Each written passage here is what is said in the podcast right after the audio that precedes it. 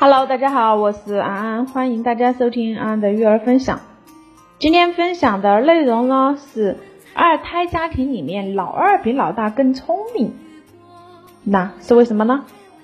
很多人反映哈，大多数的二胎家庭中老二比老大更聪明、更精明，那是因为老二的生存环境可比老大险恶的多了。一个美籍的华人妈妈用十六张图来告诉我们，老二是如何在竞争对手老大的打压下艰难存活的。从怀孕开始，老二就面临了生存的不公。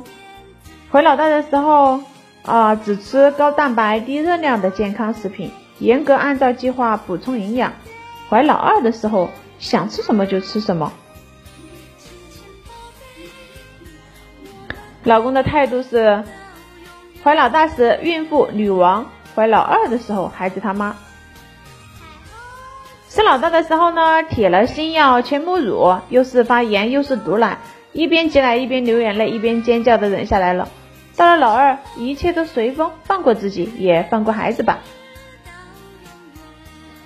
养老大对于食物的自恋，终于在老二那里释放了。给老大的食物，即使只吃一口，也要精心制作。到了老二那里，啥都往嘴里塞，反正坏了他会哭两声。生老大的时候呢，不停对着娃拍照，一有空就翻手机里的照片傻笑。室内的主题就是各种尺寸、风格相框里的娃，而现在家里摆的还是当年老大的那些照片。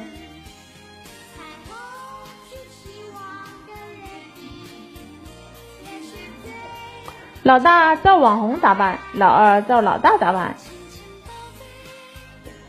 生老大的时候，光高大上的玩具店，到了老二就用老大剩下的就好了，安全无毒，省钱又划算。一个人的钱包可以告诉你很多。老二已经三岁了，然而钱包里还是老大一岁的照片。老二，妈妈，我是不是你最可爱的娃？你为什么不说话？生老大的时候得细菌恐惧症，到老二这里就治愈了，结果往往老二身体更加健壮如牛。孩子生病，爸妈永远担惊受怕，只是老大一点小毛小病，妈妈就如临大敌，稍有问题就惊慌失措，立马跑医院。老二发烧感冒，只要能吃能睡能玩，就不算严重。老二亲妈这心都不知道偏到哪里去了呀。两岁前我是绝对不让电视看电视，说这话肯定还没有生老二。老大的早教在教室，老二的早教在超市。老大有一点点进步，你立马和老公感叹：“我家宝宝一定是天才。”轮到了哦，即使给你给他造个火箭出来，你也很能淡定的面对。老大上幼儿园，为了让他逐渐的适应，还精挑细选了一个周。每次只有两个小时的课，送到学校以后，还依依不舍的趴在窗子看了好久。老二上幼儿园就很干脆的一挥走了。两娃走后，看着空荡荡的屋子，终于再忍不住狂笑起来。最后，你的朋友们对老大老二的反应扎心了哈。